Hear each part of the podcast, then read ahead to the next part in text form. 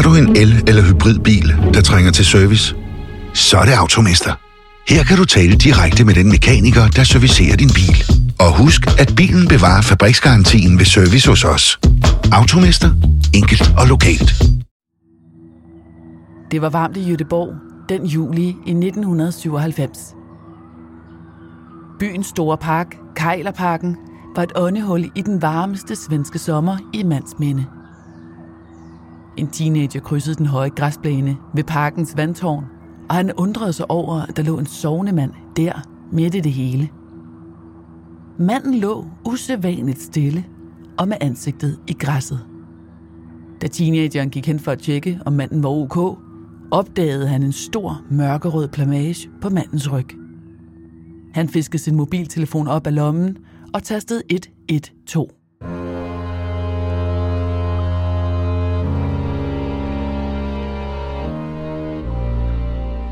Du lytter til Mor i Nord. En podcastserie om nogle af de mest opsigtsvækkende drabsager fra Norden.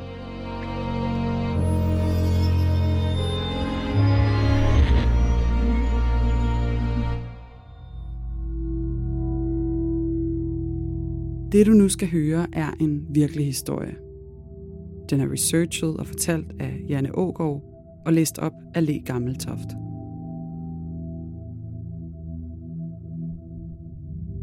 Det her er en genfortælling af sagens fakta, som de har været gengivet i andre medier. Nogle detaljer er udeladt, ligesom vi her afholder os fra at tage stilling. Det har retssystemet gjort. Men du skal være forberedt på, at det kan være voldsomt at lytte til. Ikke mindst fordi det handler om rigtige menneskers liv og død.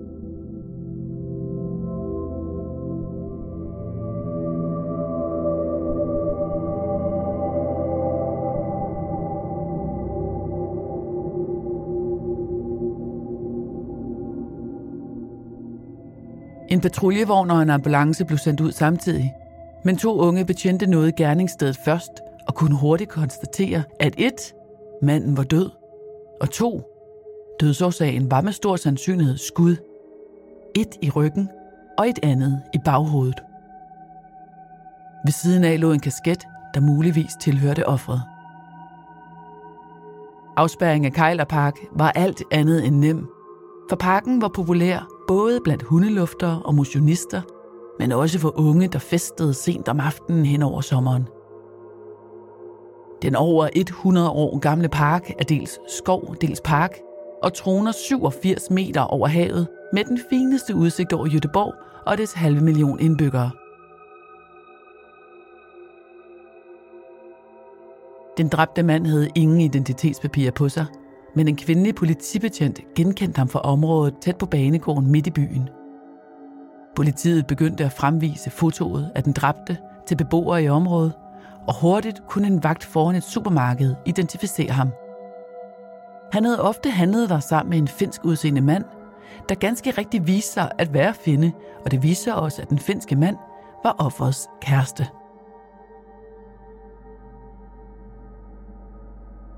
Den dræbte hed Josef Ben Medur og var algerisk statsborger, men han havde boet mange år i Sverige. Han var kendt som noget af en festabe. Han havde været kærester gennem længere tid med den finske mand, men de havde begge haft hyppige skænderier. Kasketten, der lå ved siden af livet, tilhørte finden, så den ledende efterforsker, kriminalinspektør Lars Ulin, mistænkte kæresten.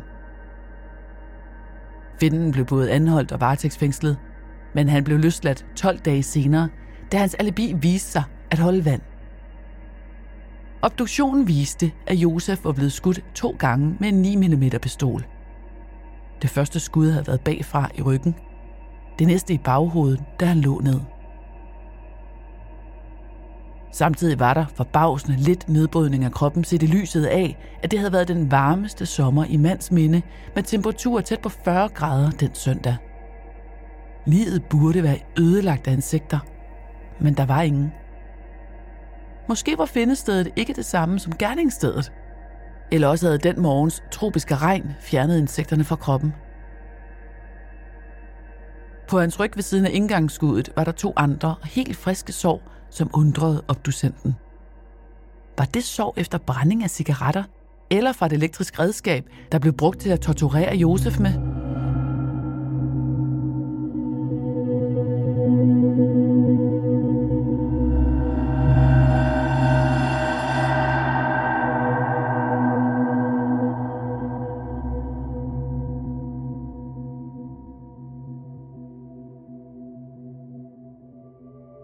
Jødeborg har en del bandeaktivitet, og overfald på minoriteter og homoseksuelle var langt fra et særsyn i den sydsvenske by. Derfor var politiets nye teori, at drabet på Josef var en hadforbrydelse på grund af mandens seksualitet. Andre teorier dukkede op, da det viste sig, at Josef havde haft en ven på besøg dagen inden, der var en del af GIA, en algerisk islamisk organisation, der befinder sig på mange landes liste over terrororganisationer. Senere fik politiet tip om, at Josef havde mødtes med en gift kvinde, men det var vist en and. De forskellige motiver og vinkler blev udelukket en efter en. Politiet fik fat på teleoplysninger fra den aften, der viste, at Josef var gået ud ganske sent den aften, og at han med stor sandsynlighed blev dræbt sent på natten eller tidligt om morgenen den 23. juli. Men på trods af usædvanligt varmt sommervejr, var der ikke mange vidner til Josefs færden den nat. Efter mange måneders intensiv efterforskning var politiet ikke tættere på at finde gerningsmanden end på dag 1. Hjælpen skulle vise sig at komme fra en helt uventet kant, mange måneder efter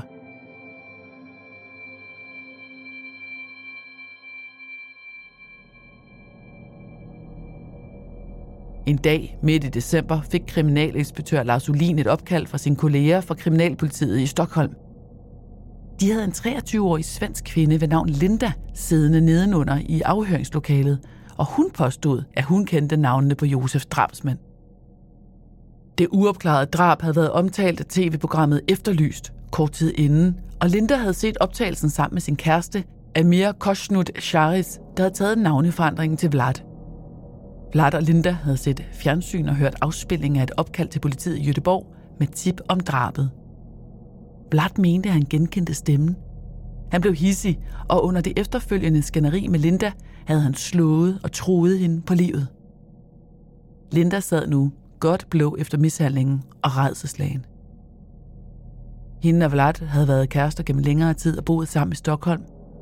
De var begge medlemmer af satanistbevægelsen, den misantropiske Luciferorden, eller bare MLO, som bevægelsens leder og grundlægger Vlad kaldte den i daglig tale. Den bare 20-årige karismatiske Vlad blev født i Iran, men kom til Sverige i teenageårene, hvor han faldt for dødsmetal og for satanismen. Vlad var kendt for at være voldelig, råbe Sig Heil og generelt være ude på ballade i metalmiljøet og i nattelivet. Vlad blev bedste venner med svenskfødte Jon Nordved på 22 år, der var forsanger og leder af black metal-bandet Dissection. De to unge mænd delte en forkærlighed for nihilisme og var ikke store fans af menneskeheden. I den misantropiske Lucifer-orden kunne de to nørde igennem med bizarre ritualer endda ofre forskellige dyr til djævlen. Bevægelsens hjemmeside pralede af en større følgerskare, men det reelle antal viste sig at være omkring en håndfuld – hvoraf flere var droppet ud på grund af Vlads bizarre idéer om menneskeoffringer. Den karismatiske Jon var mere optaget af dødsmetal end Lucifer-orden, og han var både forsanger i Dissection og med i en lang række andre bands. I fritiden agerede han skribent for Metal Zone, et musikmagasin dedikeret til genren. Haps, haps, haps, få dem lige straks. Hele påsken før, imens billetter til max 99. Haps, haps, haps. Nu skal vi have... Orange billetter til max 99. Rejs med DSB Orange i påsken fra 23. marts til 1. april. Rejs billigt, rejs orange. DSB, rejs med. Hops, hops, hops. Men der, i afhøringslokalet hos Stockholms politi, fortalte Linda om Vlad og Jons store fælles hemmelighed til de måbende betjente, der først ikke troede på hende. Men efter at tjekke databasen for uopklaret drabsager, ændrede stemningen i lokalet sig, og en af efterforskerne kontaktede Olin nede i Jødeborg.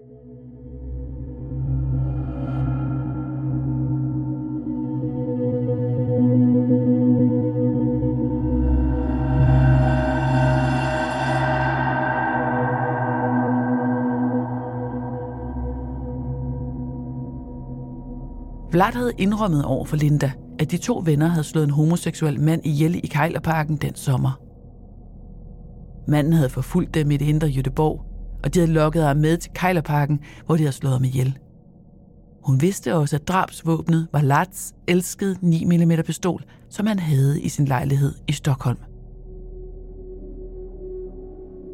Dagen efter Lindas vidneforklaring blev Vlad ikke overraskende anholdt i deres fælles lejlighed. I samme lejlighed fandt politiet en skarpladt pistol, som ballistiske undersøgelser bekræftede var gerningsvåbnet. Der var også en lang række genstande, som bedst kunne betegnes som satanistiske. En slags tempel, et dyrekranium, beholdere med blod og diverse døde dyr.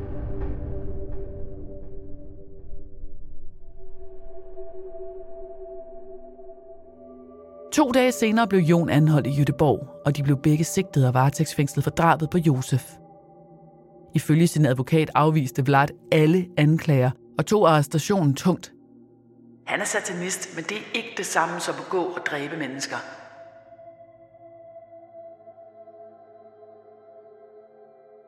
Efterhånden som øvrige og tidligere medlemmer af Luciferorden blev afhørt, stod det klart, at Jon og Vlad gennem længere tid havde talt om at ofre et menneske. Der havde været en del aflivninger af katte, som Vlad købte gennem den blå avis, og deltagerne blev så beordret til at drikke dyrenes blod. Medlemmer skulle også give en lok af deres eget hår til Vlad, som han efterfølgende brugte i de okulte ritualer. Flere afhoppere stod på Vlads dødsliste, som politiet fandt i hans lejlighed –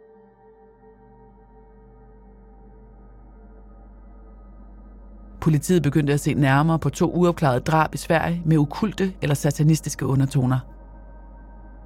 Det ene var i 1994, og en 16-årig pige blev dræbt på en kirkegård i Jødeborg. Det andet drab på en 16-årig dreng nytårsaften i 1995 i Stockholm.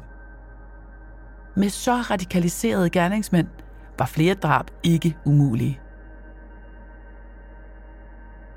De to anholdte nægtede først alt, men som dagene gik, begyndte Jons bortforklaringer at krakelere, og til sidst tilstod han. Da først Jon havde snakket, begyndte Vlad også at indrømme, at han havde været til stede i Kejlerparken på drabstidspunktet. Men de to havde vidt forskellige forklaringer på, hvad der gik forud for ugerningen. Lad os begynde med, hvad de var enige om. Vlad besøgte Jon i Jødeborg den juli aften, og de to venner havde planlagt en ordentlig bytur. De havde drukket hæftigt, taget speed og var klædt i sort tøj og havde halskæder med pentagrammer på. Efter en lang aften og nat på diverse barer og natklubber tog Jon og Vlad hjem, og på vejen mødte de Josef, der også var godt pyntet. Josef begyndte at udspørge dem om de satanistiske symboler, og var ifølge sine drabsmænd både flirtende og vedholdende. Hans homoseksualitet var tydelig for dem begge, men især Vlad var homofobisk og indet i sit had. På en eller anden måde fik de to overtalt den normalt så sporvognshadende Josef til at tage sporvognen ud til Kejlerparken, cirka 3 km fra centrum. Her begyndte Jon og Vlads forklaringer at afvige fra hinanden. Vlads forklaring lød, at de havde hentet våbne derhjemme, og tilfældigt blev antaget sted af Josef igen i parken, mens Jon forklarede, at det var Vlad, der havde taget våben med uden Jons vidne. Men der i Kejlerparken tog Vlad en strømpistol op. Et elektrochokvåben, der normalt lammer sit offers muskler og gør en ud af stand til at røre sig eller tale i nogle minutter. Vlad brugte strømpistolen på sit offers ryg, men måske virkede det ikke, for Josef faldt ikke sammen, men forsøgte at stikke af, hvilket Jons forklaring fik Vlad til at skyde ham med sin 9mm pistol. Da Josef lå bevidstløs og døende på jorden, skød Vlad ham endnu en gang i baghovedet.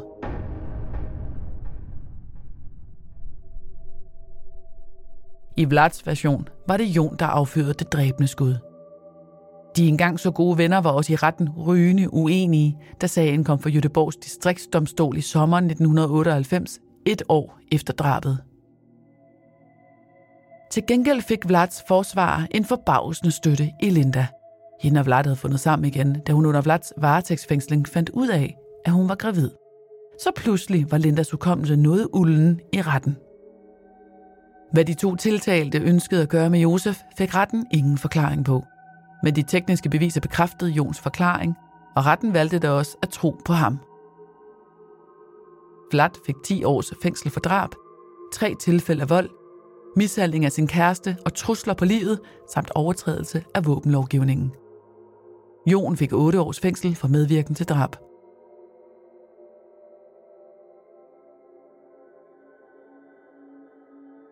Både de dømte og anklagemyndigheden valgte at anke dommen til regionsretten for Vestsverige. I september samme år blev Vlads dom på 10 års fængsel stadfæstet, mens Jon fik skærpet sin straf til 10 år for medvirken. Her talte hans version af begivenhederne åbenbart mindre. Motivet stod også henne i det uvisse. Det kunne både handle om et mærkværdigt ønske om at ofre et menneske til djævlen, eller at være en hadforbrydelse grundet offerets seksualitet. Måske var det en blanding. Officielt rubricerede politiet sagen som en hadforbrydelse –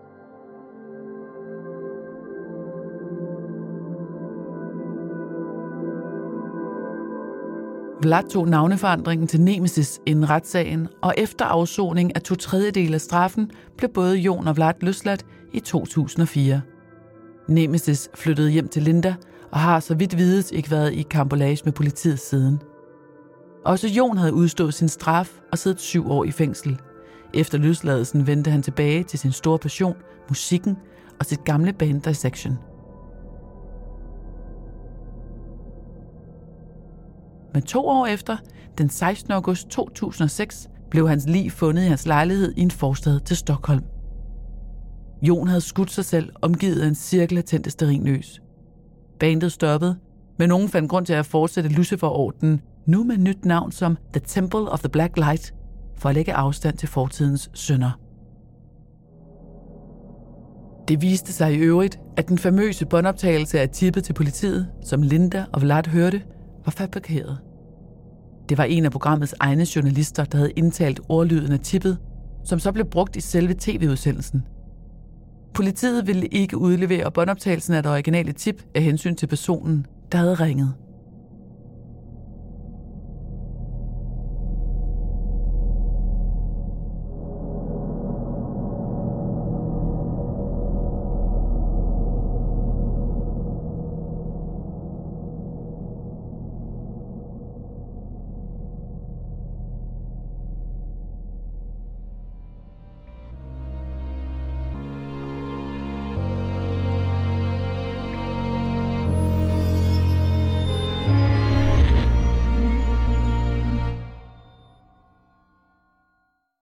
3F er fagforeningen for dig, der bakker op om ordentlige løn- og arbejdsvilkår i Danmark. Det er nemlig altid kampen værd.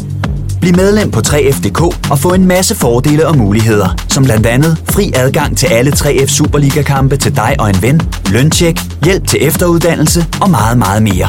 3F gør dig stærkere.